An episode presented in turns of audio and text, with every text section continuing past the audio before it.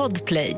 Konsten att vara, konsten att vara, konsten att vara, konsten att vara, konsten att vara, konsten att vara. Konsten att vara.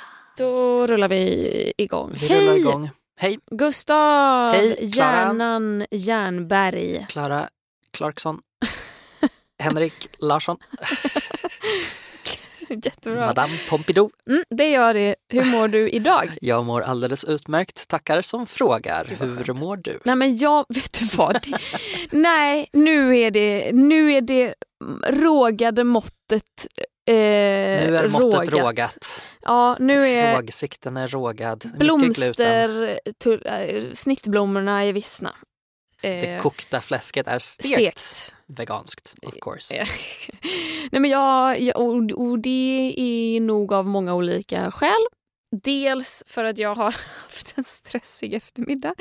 Dels för att eh, jag, min, min ångest har ju lättat lite. Det vet vi ju sedan tidigare Mm. avsnitt. Den är inte lika farlig som den var men jag tror att den ligger kvar och gror. För att den, den får mig att, att, att bli mycket mer medveten om situationer som kanske är lite jobbiga eller stela eller obekväma och, och sen kan jag inte sluta tänka på dem. Och det är ju det som har hänt idag. Jag kan inte släppa det här. Jag, jag får skamsköljningar av allt det sociala ansvar jag har behövt ta på mig som bara har fallerat. Ja, jag vet när det bara vibrerar i hela kroppen Ah. och man liksom överanalyserar allt. Och jag kommer att tänka på det här innan jag ska sova. Och sen så har jag fått en sån brutal huvudvärk nu också. Och Mm. jag tror att det är för att jag har druckit för mycket kaffe. Mm. Vi har lite vatten framför oss. Vi Mm. får försöka återställa vätskebalansen. Ja. Så det korta svaret på frågan är alltså, du mår inte bra. Nej, Nej, det gör du inte. Jag mår toppen, bland annat för att jag har köpt en ny klocka som jag är väldigt exalterad oj, över. men du har inte den på dig? Nej, för att jag har inte fått den än. Okej. Jag fick precis en bekräftelse på att den är på väg Är det en till mig. sportklocka? Nej, den är ganska klassisk skulle jag säga och sen så har den, det, det var lite så här, jag bara den här klockan är jättefin. Är den praktisk? Nej. Har den siffror? Nej. Nej. Eh, men har den en väldigt fin urtavla? Ja, det har den med små symboler på. Mhm. Eh, och visare har den ju naturligtvis. Och så hoppas jag att jag kommer förstå vad klockan är då när jag tittar på den. Vad för dem. symboler? Eh, det, jag tror att jag köpte versionen, det, det finns lite olika versioner och de är gjorda efter yrken. Så att eh, det kan liksom finnas, eh, på min tror jag att det är kanske en hammare och en lagbok för att då är det liksom advokattema på den. Okej. Och den tyckte jag var väldigt gullig. Så den har jag köpt och eh, jag är jätteglad över det faktiskt. Det känns så roligt att göra av med pengar. Det var så länge sedan jag gjorde av med pengar och nu gör jag av med så mycket. Var den jättedyr? Nej, det var den inte. Eh, nej, absolut inte. Jag köpte den, jag köpte den vintage. Så att den, eh, Vintage. den var inte så pricey. Gud vad spännande. Mm, Vad jätteroligt. kul. Klockor Mm. köper man ju inte varje dag. Nej, men jag tycker det känns lite vuxet Ja. sådär. Att, att ha någonting, och det, den är liksom praktisk, ja, förutom att den är opraktisk då, men en klocka är ett praktiskt eh, plagg eller en praktisk Mm. accessoar. Liksom. Verkligen. Så att det känns helt i linje med den jag är som person och mitt mål med att då sluta eh, titta på min mobil hela tiden för att skärmtiden rusar. Och eh, det man gör mest omedvetet tror jag är att kolla klockan. Att man liksom plockar upp den och så bara blippar man igång den och så ser man vad som händer. Liksom. Ja men det kollar man inte också vilka notifikationer man har fått samtidigt. Har någon Jo. ringt? Eh, Har någon smsat? Hur eftertraktad är jag? Ja, och jag hade ju mina eh, notiser avstängda förr. För att jag så här, "Åh, det här kommer göra att jag inte kommer kolla på min mobil lika mycket. Bullshit! Det enda det gör är att du får trycka några fler gånger så att det kommer in på apparna så att du liksom kan sitta och uppdatera där istället. Och nu har jag slagit igång notifikationer och då lägger jag faktiskt ifrån mig den lite mer för att då vet jag att jag ser när jag väl Ah. plockar upp den. Liksom. Smart. Ja, eller hur? Det är faktiskt fiffigt. Mm. Jag har inte notifikationer på Instagram. Nej, men du får ju, det kanske blir lite väl intensivt för dig Jo, tänker jag. jo, jo, men man kan ju ställa in så att, äh, alltså att jag inte får, du vet, när, när folk jag följer gillar eller kommenterar. Ah. De notiserna kan man välja, men jag har valt att inte få dem. Nej. Och framförallt inte när, när folk skriver DMs. Jag hade ju tittat på min mobil hela tiden, Ja, för jag är så eftertraktad. det är du. Du är poppis på SOSMEDS. Nej men fy fan, jag kan inte tänka mig något värre. Jag vill Nej. ju stänga av alla mina notiser förutom ring och sms. Jag och Albin pratade lite grann här om veckan, bara ska vi skaffa hemtelefon? Lite sugna på det. Du vet bara så här, sluta använda mobilen hela tiden och så får man väl ringa hem till oss i sådana fall. Ett, jättemysigt. Två, är inte det snordyrt? Snordyrt, men det gillar vi ju. Ja, just det, det gillar du. Ja, nej alltså. Jag, Jag längtar efter att lägga pengar på någonting, typ hemtelefoni. jag, tror, jag tror inte att det i slutändan kommer liksom vinna. Jag tror inte att vi kommer göra det, men tanken är otroligt lockande. Men har ni telefonjack? Mm, det har vi. Ja, Flera då så. stycken faktiskt. Ja. Utnyttja det. Jag har ju tänkt att jag ska utnyttja det hemma. Jag har också telefonjack. Ja. ja, men det känns faktiskt som att det, det vore himla mysigt. Jag brukar ju ringa på hemtelefonen när jag ringer hem till mina föräldrar. För att det blir som en överraskning vem som svarar då. Och då Åh. slipper jag ta hand om mitt Ja, dåliga för de samvete. hemtelefon fortfarande. Ja, oh ja, absolut. Men det är bara mormor och telefonförsäljare som ringer på den. Och Mm. jag då. Fast jag, min, min pappa säger alltid det när jag ringer på hemtelefonen. Och jag vill lägga till, men jag då? Jag ringer alltid här. Men jag räknas tydligen inte. Nej, de får nixa telefonerna. Ta Vad bort nix, telefonförsäljare, bort med dem.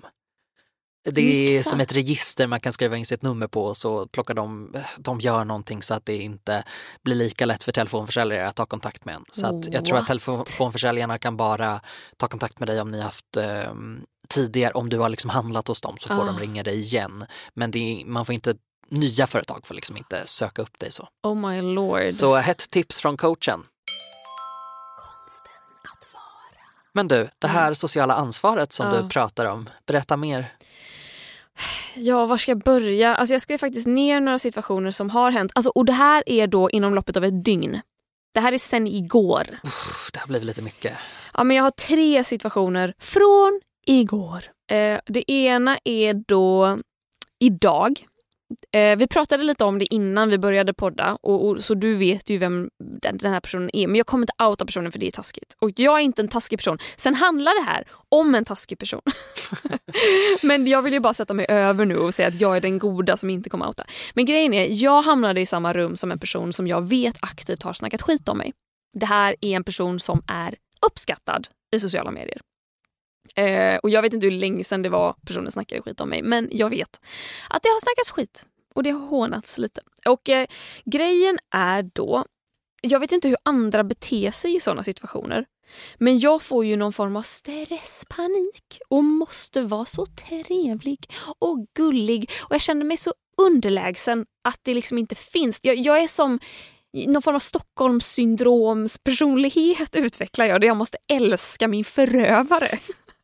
Förstår du vad jag menar? Mm, ja, jag förstår. Och jag är så trevlig och jag, får liksom inte, jag fick liksom ingenting tillbaka från den här personen. Jag frågade så mycket frågor om livet, boendesituationen. Jobbar du eller pluggar du? Fick jag någon fråga tillbaka? Nej!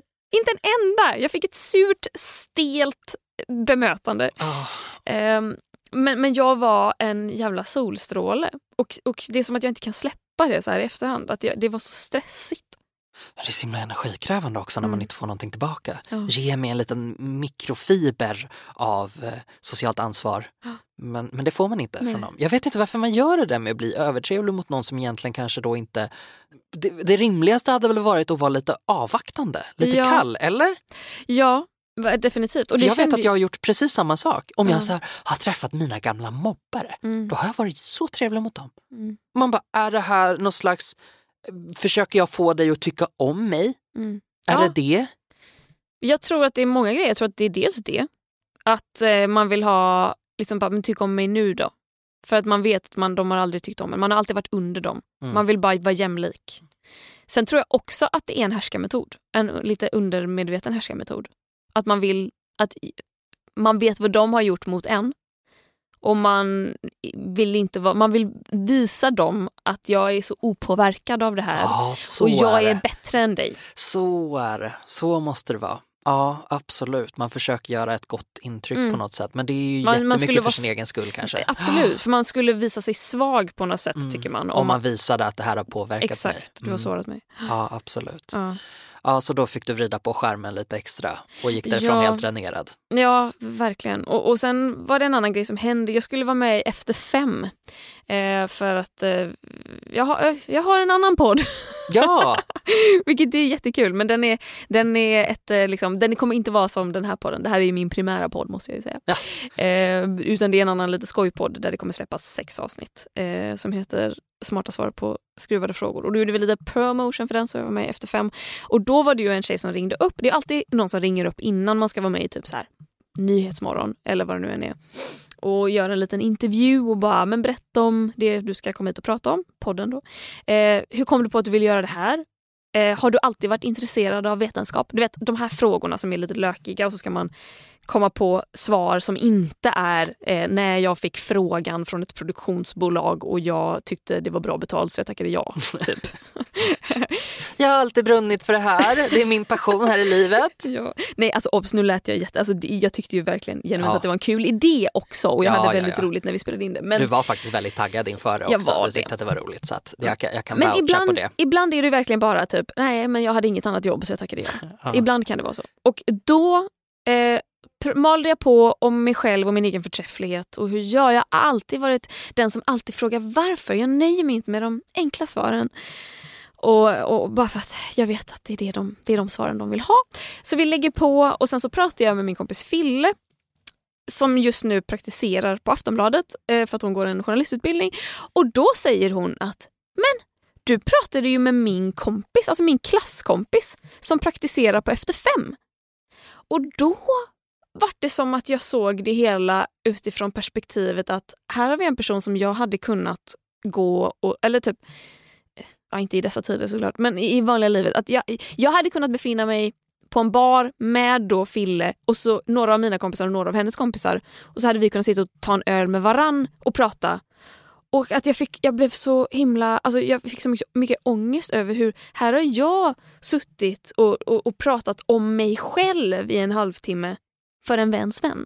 Mm. Förstår, förstår du? eh, Men är det inte li- lite när världar kolliderar på något sätt? Ja. Att det blir väldigt obehagligt när man säger oh, nej, oh, nu fick ju du träffa liksom min så här media, ja, media-Klara ja. och så bara nej men gud borde inte du ha träffat Du är så pass nära Ja. i, i, i min sociala sfär att du borde ha träffat personliga Klara. mm. Men här satt vi och så ställde du frågor till mig och jag svarade dem och jag vet ingenting om dig. Och jag fick så mycket panik. Och att jag bara, är jag ett so- alltså en social misfit? Kommer hon för alltid tro att jag är den då som bara sitter och pratar om mig själv?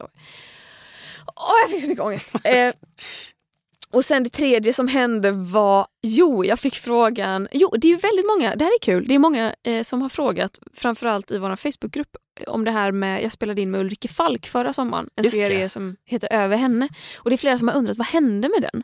Ehm, Jo, den är ju fortfarande, den ska ut på en kanal och nu verkar det som att eh, det här, eller nu kommer det här ske. Jag vet inte hur mycket jag får prata om det här. De vill väl att jag ska tajma det med att kanalen går ut och säger vi har köpt den här serien. Eh, det kommer jag inte göra, nu kommer jag prata om det. jag vet inte, ja, skitsamma. och då ville kanalen att jag skulle skicka ett presscitat. Eller det är ju regissören och producenten, eller vad nu hennes roll är. Eh, hon är nog väldigt mycket Lina heter hon. Och hon bara, hej Klara kan du skicka ett presscitat? Och då skrev jag ihop någonting att eh, jag tycker att det ska bli jätteroligt att få eh, jobba med Ulrike Falk och Lina som är regissör är ett komiskt geni som jag alltid älskar att jobba med. Jag ser mycket fram emot det här. Blä, blä, blä, blä, blä. Orden man ska använda är jätteskoj, jag ser fram emot och otroligt roligt. Och så skickar jag iväg det eh, till Lina och det är som omedelbar skam.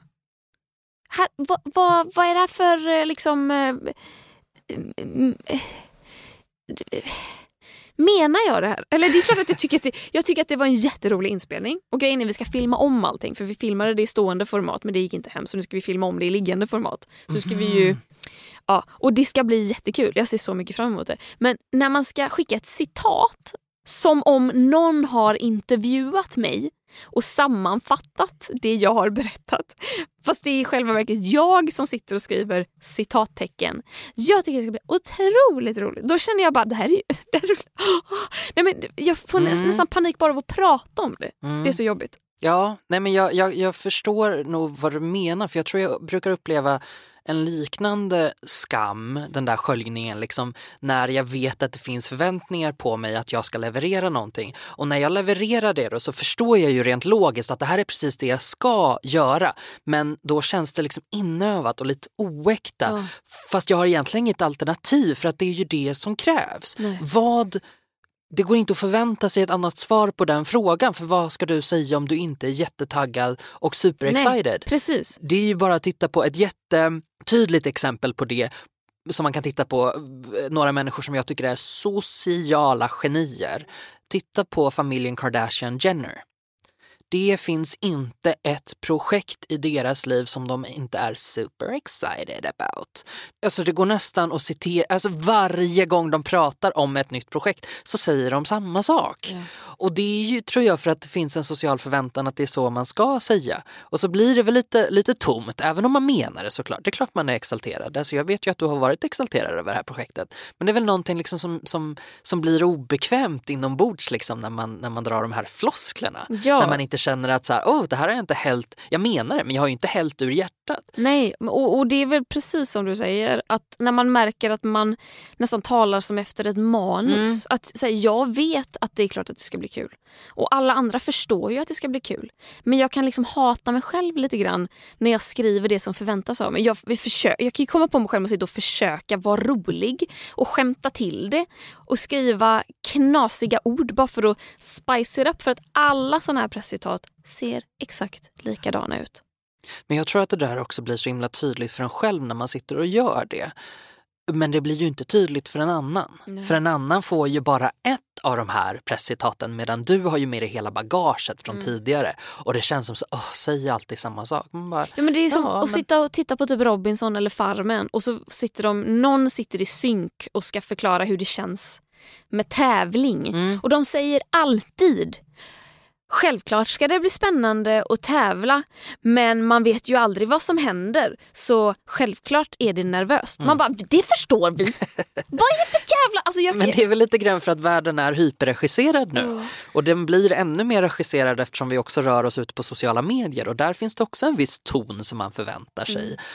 Och den här tonen förväntar man sig i alla sociala rum. Oavsett om det är på Instagram så har man en viss förväntning av nu har jag samarbete med den här Jarada och det är jätteroligt och det blir jättebra. Liksom. Man, man känner igen tonen där.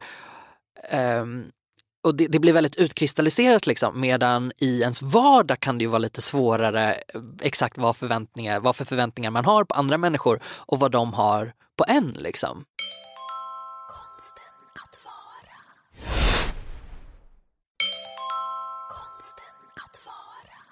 Men vad tycker du är det stelaste? Alltså så här, om, vad tycker du är det värsta som kan hända i sociala situationer så att det blir stelt? Ja men det är väl när man inte spelar med varandra på något sätt. När den ena försöker kompensera för det den andra inte tar med sig in i samtalet. Liksom. Och Hur det där menar du då? Mm, ja, om den ena pratar väldigt mycket, ställer alla de här frågorna, eh, undrar massa saker och får ingenting tillbaka. Och särskilt om man sitter som tredje part nästan och ser det här hända, det kan då får jag li, liksom lite skamsköljningar samtidigt som jag bara då applåderar den här människan som, som verkligen gör sitt yttersta. För jag har svängt lite grann där och jag har tidigare tyckt att så här, vill man inte prata så ska man inte behöva prata. Man är så här, ja men nu är inte du den enda människan som finns i världen liksom, så att då kan vi inte utgå från dig utan vi Nej. måste utgå från att man måste försöka göra det bra för andra människor när man är med dem. Du måste försöka få dem att trivas och det måste är... ta socialt ansvar. Ja men precis, Mm. vi kommer tillbaka till det sociala ansvaret. Du måste ställa frågor, du måste visa att du är intresserad på något sätt. Och sen så vissa dagar orkar man inte det men i, på det stora hela så tycker jag att man ska, att man ska göra det. Mm. Men det, det tycker jag nog är, är det stelaste. När man inte möter någons trevlighet. Mm. Och det tycker jag är från alla situationer, vare sig om det är en busschaufför till en person som du ska prata med eller som du ska jobba med.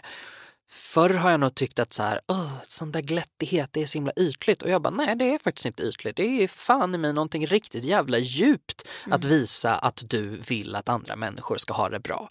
Och hur visar du det? Jo, genom att vara trevlig. Genom att inte vara fientlig. Det är för fan omtanke. Jag hade mycket mer än så här, jag är introvert det behöver inte jag göra sånt förr.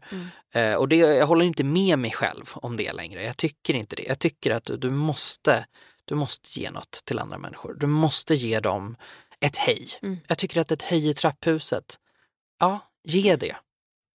Alltså jag tycker verkligen att det är ett spektra och jag håller med om väldigt mycket du säger men andra delar känner jag lite så att jag inte vet riktigt. För jag har 100% också varit den, framförallt på släktträffar. för för med min närmsta familj då är det ju inga problem liksom, Nej. såklart. Då sitter vi och liksom, alltså då kan det vara liksom att det är otroligt hög volym och att man slåss om luften nästan. Men sen så kommer det liksom några sysslingar och några så här och då blir det lätt lite stelt för att det är inte människor man brukar prata med. Och jag har hela min uppväxt suttit tyst och pillat i potatisen och sillen och tänkt att jag är inte vuxen. Jag behöver inte vara den som sköter samtalet. Det är inte mitt fel att det är stelt. Nej. Och sen har man blivit vuxen och så har jag ändå tänkt lite samma sak. Att ah, Vill vi inte prata med varandra så måste vi inte göra det. Men, men jag är ju helt med dig. Självklart så tar man ansvar där. Man måste fråga man måste bara kommentera vädret. Alltså Ja. bara så här, man måste ta lite ansvar. Men, Men, ge, ge ett försök i alla fall. verkligen, verkligen. Och, och samma så här, säga hej till busschauffören. Det tycker jag verkligen är hyfs. Hej när man går på. Eller eh, personen i kassan eller vad det nu än är. Man är, man är trevlig. Det, det är verkligen rent hyfs. Men sen tror jag också att det här är lite av en kvinnofälla. Mm. Jag tror att kvinnor känner Eh, och nu säger jag kvinnor för att jag ser mig själv i det här och relaterar till det och därför applicerar det på alla kvinnor. Men jag tror att många kvinnor känner en enorm press att vara glada, Mm. trevliga, ta hand om. Och det är ju väldigt, väldigt bra. Men jag tror också att kvinnor blir eh, mycket hårdare bedömda om de inte är det Ja, om man absolut. inte kommer med det här leendet. Medan typ killar, eh, ofta är det ju killar som inte tar det här eh, sociala ansvaret. När det väl finns en person som inte gör det så kan jag ofta känna att det är killar. För att de, eh, jag vet inte om det har med typ eh, emotionell uppfostran att göra. Att man ibland, vissa killar har inte den fingertoppskänslan riktigt. Mm, det Eh, tror jag. Alltså, eller har, ja, är vana nej, vid att få frågor Mm. och därför inte riktigt vet vad de ska fråga tillbaka. Nej men jag tror alltså säkert, jag tror att killar är vana att få frågor och jag tror att de är väldigt vana vid att aldrig bli ifrågasatta när de inte ställer frågor tillbaka. För att det känns som att det tillhör den mansrollen på något sätt att och också så här hårt generaliserande men att du som kille kommer ut från ditt rum till middagen, sätter dig ner och käkar. Dina föräldrar ställer massa frågor till dig och du ställer inte en enda tillbaka och sen går du därifrån utan att ta, med- liksom, ta undan tallriken och sen går du och sätter dig och spelar Fifa igen. Mm. Och det känns som att det är ett spel som bara fortsätter och fortsätter. Ja. Men jag tror att det här med socialt ansvar inte handlar om att man liksom ska ösa ur all sin energi egentligen utan det handlar mer om att ge det ett försök. Mm. Funkar inte det så, så kan man sluta liksom. Och att det, Portionera lite. portionera lite och att det kanske borde handla mer om att försöka spegla Mm. andra människor. För jag tycker att det, det är nästan det taskigaste. Att oavsett om du kanske inte går in med den höga energin, möter du en människa som gör det så tycker jag att då kanske du måste vrida upp din energi lite grann på något sätt. För att det Verkligen. blir schysst mot den andra människan. Mm. Förstår du hur jag menar? Att så här, det kanske inte alltid är liksom att du måste gå in på 180 Nej. men märker du att någon annan gör det, om det är någon annan som ställer massa frågor så kan du anstränga dig för att ställa kanske en fråga tillbaka. Jag är helt med. Jag har två, två spår jag vill gå in på nu. Det ena är att det hade varit så mycket enklare om inte en person behövde ta allt socialt ansvar. Exakt. Och där kan man ju ofta finna sig själv i att säga, ah, nu är det jag som drar det här tåget liksom med mina mm, små muskler och, Och det är så kräver tungt. ju så mycket av en just då om det kanske inte faller sig helt naturligt för en Verkligen. själv. Om man är liksom lagd åt det mer introverta Mm. hållet och så det blir en ansträngning att göra det. Men då är man fyra pers runt ett Mm. bord så kan man portionera ut och då blir det mycket, mycket enklare. Om alla bara tar sitt egna lilla sociala ansvar. Det andra jag skulle säga har jag ju såklart glömt bort. Eh, Ge mig fem sekunder så ska jag komma på det för det är någonting eh, viktigt. Vad fan var det du sa precis? Det var nog det jag skulle referera till. Att spegla folk. Att spe- du? ja exakt, tack Ja, så mycket. Jajamän. Precis. Ja, för det kan jag ju känna då att det är nog vi introverta bättre på än extroverta. Mm. Jag tror att personer som drar ett tungt lass socialt utan att tycka att det är speciellt tungt, det är också de som får personer som inte är så bekväma med att ta det sociala lasset och bli ännu mer obekväma. Just för att de inte kan spegla. De kan inte möta mattas i energi utan har man den här höga, höga energin, pratar väldigt mycket, då kan det ju bli stelt för att den andra kanske inte Mm. får prata till punkt. Eller behöver tänka för att svara på sina frågor eller prata långsamt. Eller, och jag kan känna mig, alltså apropå frågan när blir det stelt och vad tycker jag är jobbigt. Det tycker jag nästan är det värsta. Om man är i ett rum med människor som kanske så här ställer en fråga och typ mitt i mitt svar så skämtar de om någonting jag har sagt och, och, och kastar ur sig någonting till någon annan och så är det någon annan som hoppar in och man står där och bara jag höll på att svara och typ jag fattar också att det är del av vanlig jävla social, sociala sammanhang att man bryter in. Men det tycker jag att så här, det kan man göra bland liksom, nära vänner på något Mm. sätt för där har man sin jargong, där vet man att så här, men du kommer skämta lite nu, haha skrattar åt det och sen så får jag Mm. berätta klart.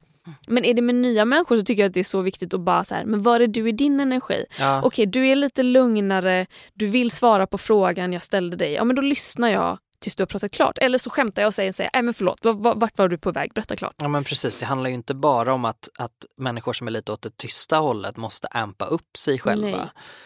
För min del så känner jag ju att jag har varit tvungen att göra det. Att Mm. jag har tagit så otroligt lite socialt ansvar tidigare och alltid varit ganska receptiv på ett sätt som jag inte har förstått hur oansvarigt det har varit. Jag har alltid väntat in den andras vibe på något sätt. Och, så här, och om den inte ser till att vi har en trevlig stund, då har jag låtit det vara. Och det kan jag också tycka är lite, det är lite slött liksom. Att det är så här, okej men jag som, även om jag må vara åt det tystare hållet ibland så kan inte jag alltid lägga över det på den andra personen, att den ska höja stämningen i rummet. Utan där måste jag, även om jag kanske aldrig kan ge lika mycket då som den andra personen så måste jag ändå vrida upp det kanske till 30 procent istället för att ligga på noll och sen så skyller jag fullständigt på den andra personen och säger ja men du var ju inte så jävla glad heller. Nej men ibland måste folk muntras upp liksom. Verkligen. Och ibland måste folk också sänka sin egen... dämpas lite. Alltså, man, Mm. man känner av. Och jag tror inte alla kan, alla har inte de känselspröten, tyvärr. Men, nej, och alla har inte haft samma förväntning på sig att ha de känselspröten heller utan jag tror att det är kanske vi som har varit åt det lugnare hållet på killsidan och tjejer, grovt generaliserat, liksom att vi förväntas ha känselspröten igång hela tiden medan en klassisk snubbe aldrig förväntas ha det. Nej, verkligen. Så att där måste det ju jämnas ut lite grann. Ja, alltså det slår mig nu, jag jobbar ju med en eh, man, jag kommer ju absolut inte säga vem det här är. Eh, men, men som jag gång på gång, alltså jag, det- det har hänt så många gånger nu att jag började tänka på det. Att vi ses på jobbet och så säger jag hej och så säger han hej och så säger jag hur är läget? Och så kan han eh, allt ifrån att han säger att det är bra till bra och det här har jag gjort idag eller det här är hur jag mår just nu eller du jag tänkte på en grej bla bla bla. Men han frågar aldrig tillbaka. Och grejen är, jag har alltid tagit det sociala ansvaret och fortsatt fråga saker. För att det är så man gör och för att man är liksom en normalt funtad människa. Men sist jag träffade honom så frågade jag inte hur det var. För jag ville se vad som hände. Jag ville se om han frågade mig först. Jag sa hej, han sa hej och då var jag tyst. Mm. Och då fortsatte det att vara tyst. Och att han fortsatte titta på mig medan jag slog mig ner. Som att han inväntade frågan. Men jag ställde den aldrig, medvetet. Mm. Och det blev en stel stämning. Men han gjorde säkert det för att där är man ju både Skål. Skål. Där är man ju både enabler och offer. Mm. Förstår du vad jag menar? Då har ju du spelat med på något sätt i det spelet tillräckligt länge så då har han liksom blivit van att Ja. förvänta sig det Ja, också. exakt. För det är det som är det läskiga, att det bara pågår ju. Det här slutar ju inte. Och sen ibland då kan man göra ett sånt där litet experiment. Men jag vet inte hur mycket vi kan göra åt generationerna som redan är uppvuxna. Det kanske handlar, jag tror att det handlar mycket om hur vi, hur vi upp, eh, uppfostrar våra barn och lär dem hur man pratar med varandra. Eh, och vad man kan förvänta sig i ett samtal. Mm. Och vad Vissa saker gör man bara. Jag tänker lite grann, jag kopplar tillbaka lite grann med de här presscitaten. Vissa saker gör man bara och man säger bara saker om vädret för att det är bara så man gör. Mm. Det behöver inte vara liksom att säga, men jag kände inte för att prata om vädret idag. Nej, men ibland när man pratar med människor så pratar man inte alltid om det djupaste mörkret som man har inombords utan ibland pratar man bara för pratandets skull och för att det ska vara lite trevligt. Att för att ge ett gott intryck av serien som du är med i så säger du att jag är supertaggad på det här och då kräver vi superlativ på det. För att om du skulle säga att det var det var... Ja, det är ännu ett jobb och det var bra betalt. och jag behövde... Ja, nej, men precis, för att då, är det så här, det, det, då kommer ju det tolkas som något otroligt negativt. Ja, liksom. Så tänker jag.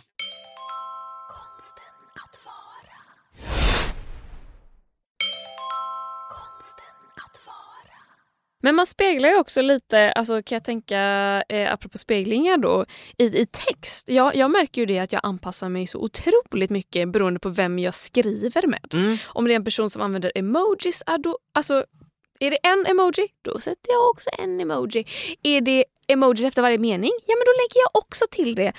Allt för att personen ska känna vi pratar samma Vi språk. pratar samma språk. Jag förstår dig. Men jag, får, jag känner ju sällan att jag får det här tillbaka. Mm, men så kan det nog vara. Om det är personer som skriver mycket emojis och jag inte gör det, Nej. då ändrar ju inte den sitt språk. Det är ju alltid jag som ändrar mitt språk. Ja. Ja, jag brukar nog också ändra mitt språk ganska mycket men, men inte jättemycket mellan kompisar tror jag. Jag tror jag har mer en avskiljning mellan professionellt Ja. och kompisar, tror jag. Ja, nära kompisar ändrar jag ju inte. Ja, alltså, nej. där är det ju väldigt olika. Men, men är det personer som jag kanske träffar så här en gång varannan månad. Mm. Åh, ska vi ta en fika? Ska vi ta en promenad? Ja, äntligen. Då ändrar jag. Och samma Ja. Professionellt. Om det är någon som avslutar sina mejl med en emoji, då lägger jag också till den där lilla djävulen. Men det, jag tror att den här eh, introspektionen, det, den tror jag inte är supervanlig. Jag tror att den tillhör att vara lite mer reserverad. För att jag tror inte att andra människor tänker på när de byter, när de skiftar mellan de här sociala koderna. Men har det med högkänslighet att göra? Jag För tror det tänker det. jag. Ja, att jag man, tror man det. känner av energin Exakt. som den andra ger och man matchar den. Och så tror jag för min del, jag vet inte om samma sak gäller dig, att det är att det finns alltid en rädsla för att inte vara autentisk. Att man tror att är jag fake nu? För att ibland kanske man inte är på eh, tre emoji-humör liksom, men så gör man det ändå och skillnaden från en annan människa tänker jag är att de gör det för att de bara, det är bara så de gör. Medan en annan tror att, oh, men gud, det jag skriver eller det jag säger måste liksom spegla mitt humör just idag. Och så är det ju inte och den tanken tror jag inte finns hos folk som, där det bara går lite mer per automatik att, att man skriver på ett visst sätt eller man pratar på ett visst sätt. Jag kan känna jätteofta att jag skådespelar i Mm. verkliga livet. Hur säger jag det här så att det låter så naturligt som möjligt? Ah. Hur passar jag in i det här rummet utan att låta fake eller stel eller Ah. att jag, att jag sätter, det är verkligen som att jag går in i en roll och jag vet att en annan person hade sagt det på det här sättet och därför säger jag det på det sättet. Men har du någon särskild situation? Jag har en väldigt specifik känsla som jag gör det med. Okej, berätta. När jag är ledsen och ska berätta att jag är ledsen över någonting, Ah. då tycker jag alltid att det klingar falskt. Ja. Och jag vet inte att det är för att jag har gått och tänkt på det då länge och funderat mycket på hur jag ska uttrycka mig som gör att det känns som att det är skådespel. Jag känner mig ofta, eller om jag så här om jag håller på att börja gråta och det inte är liksom så här hela jag mullrar och nu, nu, nu kommer gråten och jag kan inte stoppa den utan lite mer så här, du vet när det är lite mittemellan, att man pratar om något jobbigt liksom. Då kan jag känna mig falsk. Är det för att du har, du har säkert tänkt meningen väldigt länge i huvudet? Kanske. Det är som att säga kjol hundra gånger. Kjol, Ja. kjol, kjol, kjol. Till slut så tappar det betydelse. Liksom. Ja, det kan vara det. Jag känner mig, det, det gör mig obekväm och det Mm. känns som att, äh, men som att som att jag anstränger mig eller jag gör mig till. Och det är om jag ska ge eh, tråkiga besked också, om jag måste säga något tråkigt eller ge någon kritik. Ja. Och ibland så flyger det helt utan problem och så tänker jag inte på det igen. Liksom. Men, men ibland så är det som att då är jag väldigt medveten om vad jag håller på med och så känns det som att det här är lite på låtsas. Jag håller helt med. Jag, är nog, jag har samma situation, jag relaterar till det du säger, men också när man ska... Jag brukar få det när jag ska ge komplimanger. Ja, Och jag tror att det är för att jag är så rädd att personen ska tro att jag säger det bara för att säga det. Och inte för att jag menar det. Och då blir jag för överväldigad av den känslan Mm. att jag säger, "Ja, men gud vad, vad, men vad bra det var.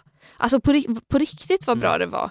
Eh, jag, jag skrattade jättemycket. Och så låter det som att jag inte menar det och så försöker jag och så bara känns det som att jag Men håller på där- att läsa något inövat. Där gör jag en så himla bizarr grej. Jag har slutat göra den för att jag har tränat bort det men jag har haft en väldigt märklig vana då att ge komplimanger för saker som jag tror att de inte har fått komplimanger för tidigare. Så att jag, så här, om jag ger en komplimang för någonting uppenbart så kommer det verka för in, övat. Ja, liksom. ja. Så att då har jag övat in något annat istället och så har jag sagt något så här, bara, ja men du vet vilka fina, och nu tänker jag, nu blir det ju liksom kroppsmässigt, det är det enda som poppar upp i mitt huvud, men att man så här, Oj. Nej men jag har faktiskt sagt vilken fin bh du har en gång. Va? Ja, och du vet när jag sa det, jag bara, men vad är det jag säger? Och bara så här, det kändes, men det var också på tiden när man hade väldigt synliga bh-band. Ja, jag fattar. Eh. Jag började fundera på när du har sett När någons bh. sett, ja, men det var typ så här när man hade vet, såna här linnen som gick ner lite grann över låret och så var det spets på dem. Japp. Och så hade man synliga bh-band liksom. Så att det var på en tid när ändå det syntes och var ett plagg. Just det. Och så såg man den Ehm, lilla spetskanten. Ja precis, exakt. Japp. Så att där kunde jag liksom så här, åh vilken Så, fin det? limegrön bh du har på dig. Ja, just det, var tiden när man hade färg på sina bh. Exakt, precis. Eh, Så att jag är inte lika stort creep som man kan tro, men lite creepy var det. Eller så här, oj vilken fin båge du har på dina fötter. De eh, är så fina i solljuset som faller nu. Alltså du vet att det blir så här helt sjuka grejer som jag hittar på istället. För att bara säga så här, fan vad fina, fan vad bra du var eller vad Ja. duktig du var på det här. Eh, Då måste jag liksom säga, wow ditt vibrato är verkligen superspeciellt. Det påminner mig om den här discoartisten från, alltså du vet att man bara, kan du bara ge en normal komplimang någon gång? Fast då man blir blir- väldigt glad också om man inte har fått den, den komplimangen innan. Ja men det är ändå bra, då Ja, kanske jag ska bra. fortsätta med Det det. Men jag jag kanske ska låta bli och bara, fina underkläder. Jag tycker också slutligen att, jag inser det nu, att för jag hatar ju småprat. Men det är väl för att jag är introvert. Att jag måste Mm. anstränga mig för att småprata. Jag tycker om att prata om ämnen. När det blir ett samtal och man bara, men jag tycker det här eller jag var med om det här. Du vet, istället för att bara, hur mår du? Eh, vad har du gjort idag? Jag kan bli så här, när, när, om man är i ett rum och det är lite stel konvo och man bara, vad ska du göra i helgen? Då är det som att jag alltså, måste titta på personen och säga förlåt med blicken för att jag ställer den här frågan. Och för att den är så Ah. otroligt tråkig. Och för att jag tycker att det är så tråkigt att prata om sånt. Och Ja. där, där läks mitt sociala ansvar. Jag ställer ju helst inte de frågorna. Nej, nej men så, så är det ju, alla har sina begränsningar. Alltså vissa människor är ju uppriktigt intresserade av vad andra har gjort i helgen Ja. också. Och det är ju så helt här, sjukt. Ja, och medan jag är så här, jag bara, ja alltså vad har jag gjort i helgen? Jag har moppat min parkett och typ Sköter jätte- du ditt så sköter jag mitt. ta socialt ansvar. verkligen. Konsten att vara. Mitt moment of the week är alldeles fantastiskt. Det var så här, jag tog mig ett härligt covid-test ända upp i näsan och ända upp i hjärnbalken Mm. och fick ett negativt provresultat. Jiha. Och direkt efter det här negativa resultatet åkte jag hem till mina föräldrar för första gången på, det är, jag har varit hemma hos dem en gång det senaste året. Det är, ja, eh, det var, det var verkligen, det var så otroligt jävla mysigt. Jag är så himla, himla, himla glad att jag hade möjlighet att dels då testa mig för att vara säker på att, att jag var cool. Liksom. Testade du dig för att du skulle åka hem till dem eller för att du hade haft covid i din närhet på något sätt? Eh, Jag testade mig för att jag skulle åka, åka hem till dem och det, vi gör kontinuerliga test på mitt jobb. Så, Ja. att, eh, eh, så att det, var, det var det. Det är mer liksom en standardgrej Mm, som vi gör. Ehm, och ehm, ja, när jag åkte hem till mina föräldrar och spenderade några väldigt fina dagar med dem. Spelade väldigt mycket kort. Eh, min mamma är uppenbarligen en pokerhaj. Eh, alltså, helt sjuk i huvudet. Jag förstår inte vad det var som hände. Men eh, vi spelade plump. Har du spelat plump? Ja, Ja, det är ju super, super roligt och det är ju vårt familjespel liksom, som vi alltid har spelat.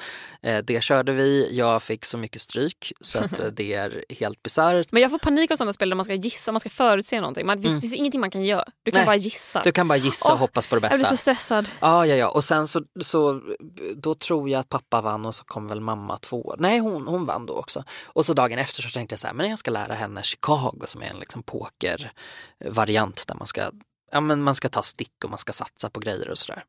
Alltså hon slog mig så stort. Så stort. Det finns liksom Är inga det ord för det. strategi eller är det chansning? Det är både och. Jag Okej. tror att så här, är man bra på det så är man bra på det men det är ju väldigt mycket tur också. Okay, Och när man spelar två stycken så, så här, ja, eh, man får massa byten och så kan man väl vara olika bra på vad man ska satsa på. Liksom. Mm. Men, men det är mycket, mycket tur med. Men hon, alltså, du, du vet när de alltid trumfar en. När man säger jag fick kåk och hon bara, jag fick fyrtal. Man bara, men själva fan i helvete. Och det var bara sådana grejer gång på gång på gång. Eh, men jag hade alltså helt jävla magiska dagar hemma hos mina föräldrar och det gjorde mig så, så, så, så, så, så, så glad. Det var jätte, jättemysigt.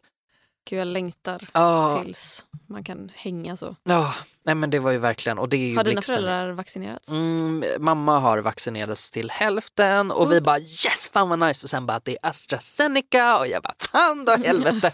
eh, så att det blev inte så mycket av det. Ehm, men förhoppningsvis så tar de väl upp det igen då. Men har de inte tagit upp det igen? Eh, de kanske precis har börjat med det igen. Jag tror det, jag kan Ja. fel. Ja. Hon har inte fått, fått en andra dos i alla fall, men första dosen är gjord. Det är bra. Eh, så vi hade det jättehärligt och sen så på väg tillbaka till Uppsala så träffade jag, så hade jag så, du vet när man bara går på moln. Ja. Allting liksom känns härligt, jag hade riktigt härlig musik i öronen. var det sol ute? Det var sol ute, jag sprang och ehm, köpte mig en liten takeaway kaffe som jag drack ute i sol. Och så, du vet jag bara, ah, det är en halvtimme kvar innan tåget går, inga problem. Det, var så här, det, var, det stressade mig inte, jag bara det får ta den tid det tar, det är lugnt. Jag går in och köper det här kaffet, hon i kassan är så jävla trevlig. Alltså super, super, super gullig och drar massa ordvitsar. Och vi pratar om så här laktosfri mjölk och hon bara haha eh, vilken konstig ko som har typ har mjölkat det här och jag bara ah, du vet vad jag är helt på humör för det. Hon bara vet du hur man vet att en kalv blir ko? Typ när man vet det. Ska jag, Mm. ska jag svara? Nej, jag vet inte. Covid-19. Nej men gud. Mm. Och jag bara, Åh. jag, är- jag, jag är här för det. Tack för att du finns. Ehm, Mys! Jag älskar ju när folk i liksom, servicearbeten är så serviceinriktade. Ja, men det, alltså det där kaffet smakade gott så jävla gott. Shoutout till kvinnan som var på Gatå på Uppsala centralstation. Du jävla stjärna som Åh. lyser upp mitt liv. Mm, så det, hela de dagarna är bara hopbakat till ett moment of the week. Fy fan vad härligt det låter Gustav. Mm. Det låter toppen. Mitt moment of the week eh, är ju någonting jag gick ut med igår. Eh, och inte igår när vi spelar in det här utan igår när det här släpps. Måndag. Eh, jag ska eh, springa jättelångt. Ja! Och jag är så glad att få gå ut med det här för det här är ju någonting då jag kom på i min... Eh, jag, jag tror jag har för mig att jag berättade om några veckor i typ januari när jag var deprimerad och arbetslös och kom på massa idéer. Att det var liksom en tv-serie jag kom på, det var en annan Youtube-grej jag Just skulle det. göra. Och det här var då en av de här grejerna. Eh, och, och för den som har missat då, det här gick jag ut med på min Instagram då igår. Och eh, jag ska på valborg, jag börjar eh, klockan nio på kvällen den 29 april. Då kommer jag springa ett, eh, en slinga på 3,5 kilometer. Och sen ska jag göra detta varje timme i ett dygn. Så över nästan hela valborgsmässoafton. Och eh, för de som har sett Du klarar mer än du tror på SVT i höst så känner ni ju igen det. Det heter Backyard Ultra. Och jag gjorde, det roliga är att det är ju på dagen va? Ett år sen jag sprang sex mil Nej, i det här är formatet. det? Ja, Oj! och då tänkte jag, jag fick för mig då först att det, det här vill jag ju göra igen nu när jag börjat träna ultralöpning, se hur mycket jag förbättrats. Eh, jag vill göra det i dygn istället för 12 timmar. Eh, men då måste jag också sänka sträckan då. Jag sprang 5 kilometer i programmet och nu springer jag 3,5. Men den sammanlagda längden blir ju två maratons, det är 84 kilometer. Du kommer springa med Jag Gustav. kommer springa med. Du ska springa med mig. Vilken tid sa vi? Klockan 12? Klockan 12 på natten, På ska jag natten. springa. Det varvet tar du. Och det här gör jag ju för att samla in pengar till Barncancerfonden. Och allting kommer ju finnas på min Instagram. Jag kommer lägga upp på story, jag kommer livesända så mycket jag kan. Jag kommer lägga upp posts. Eh, så man kan följa det här dygnet. då. Och det ska bli så roligt. Och jag hoppas ju att folk runt om i Sverige vill eh, vara med på ett hörn och kanske typ sticka ut och springa själva. Alltså en kilometer eller typ 200 meter runt huset. Eller en mil, eller två mil. Eller spring sin egen backyard, liksom att man springer en gång i timmen i några timmar. Alltså man kan göra hur man vill. Och att man då kanske skänker en slant till Barncancerfonden. Och typ lägg upp det på Insta så kan jag reposta det. Jag tror att det kommer bli en jävligt rolig, eh, ett litet Alltså- event i dessa coronatider. Är så taggad på det här. Mm. Det ska bli så otroligt roligt. Det var så kul att få gå ut med det här eh, och att få all respons man fick. Ah. Wow! Nu Så har jag roligt. avslöjat att vi spelar in det här innan det har Ja, släppts. men Men, det men, det är ni förstår vad jag menar. Jag ser fram emot responsen och den kommer vara överväldigande. Ja, du tänkte så. Ja, just det. Jag älskar responsen.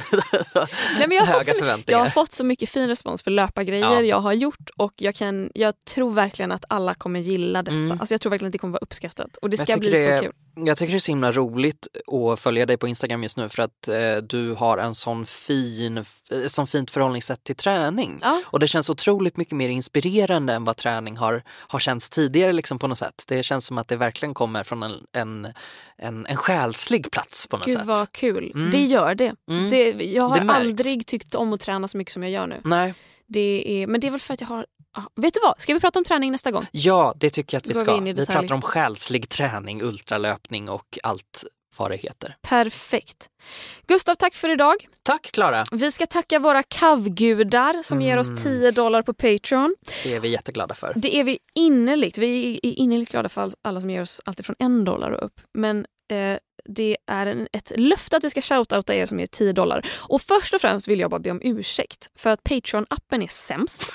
och den har då eh, inte talat om för mig att folk har ändrat sina Patreon-nivåer. Så det är liksom, någon har eh, gått ner då från 10 dollar till 1 dollar. Men då får inte jag en notis om det. Så jag har ju fortsatt att shoutouta. Ja, jag snackar om dig Sofie Sivert, men varsågod. det är okej, man får ge precis hur mycket eller lite man vill och vi uppskattar ju det jättemycket. Eh, men sen så finns det folk som har ändrat från eh, lägre dollar till 10 dollar. De har gått från att donera några dollar till att bli kavgudar. Och så har vi missat att shoutouta er och vi är så ledsna. Eller jag är så ledsen för det. Ja, jag också. jag, jag måste dra med det här. Inte Gustav, men jag. Gustav är glad för det. Nej men så att, som sagt, rätt ska vara rätt. Och nu har det blivit rätt. Nu har vi dubbelkollat alla som är patrons. Och ni heter, ska vi läsa varannan? Ja. Eh, ni är Isabelle, Joakim Gustafsson, Lolo Fat, Knut, Stephanie Stettina, Sara Perjons, Hampus Alexander, Elinor Johansson, Humlan Linnea Sivert. och Hedda Lindström. Tack så mycket. Tusen tack till er, tack till Helio där vi sitter och poddar, tack till Dava som klipper som en gud och eh, Tack till oss för tack att vi till är oss. eh, de vi är. för att vi är de goda människor som tar allt det sociala ansvaret vi tar. Just det, och tack till alla som har beställt merch. och- Precis och det jag var på väg till. Ja, Och exakt väntat. det jag var på väg till. Vi har haft lite strul Åh. med sidan då som vi säljer merch via. Vi har inte fattat vad som är fel. Vi har inte vetat om att det var något fel Nej. och sen helt plötsligt märkte vi det av en händelse att så här, "Hmm, vad konstigt att det inte verkar ha gått ut några ordrar. Nej, att så här, beställningar har kommit in och det står allting, allting är bekräftat. Ja, Men det har bara stått att det är in progress och det är Ah. på G och vi bara fan vad skönt, det här går ju som på räls. Eh, någonstans på vägen spårade tåget ur men det är tillbaka Nu på banan löst. igen. Det är löst, allting verkar vara på väg ut till er. Och det är Men, det viktiga, ordrarna är ja, på väg. ja. Men sen står vi fortfarande med liksom, ekonomiska frågor här. Hur går det här till? Nåväl, Ingen vet. om Skatteverket lyssnar så har vi allting under kontroll. Det har vi. Eh, grejerna är på väg till er som lyssnar. Eh, eh, blir du trots allt sugen på att köpa lite merch nu efter, den här, efter det här erkännandet så kan du gå in på konstenatvara.se där vår webbshop finns. Gör det. Jag har åkt dit för- en skattesmäll tidigare av en miss jag gjorde och jag vill inte åka dit igen. Så alltså, tro mig, vi kommer att följa rådande skattelagar. Vi ska bara klura ut hur fuck den här hemsidan funkar först för vi Ah. har lite dålig koll. Men beställer man saker nu så kommer man få grejer i alla fall och det Ja. är ju ändå huvudsaken. Det, det är faktiskt jättekul, det känns som en grundförutsättning för att sälja grejer. Ja. Oh my men ja, konstenatvara.se, köp där. Tack till er som köpt, puss på er. Hej då! Konsten att vara, konsten att vara, konsten att vara, konsten att vara, konsten att vara, konsten att vara. Konsten att vara.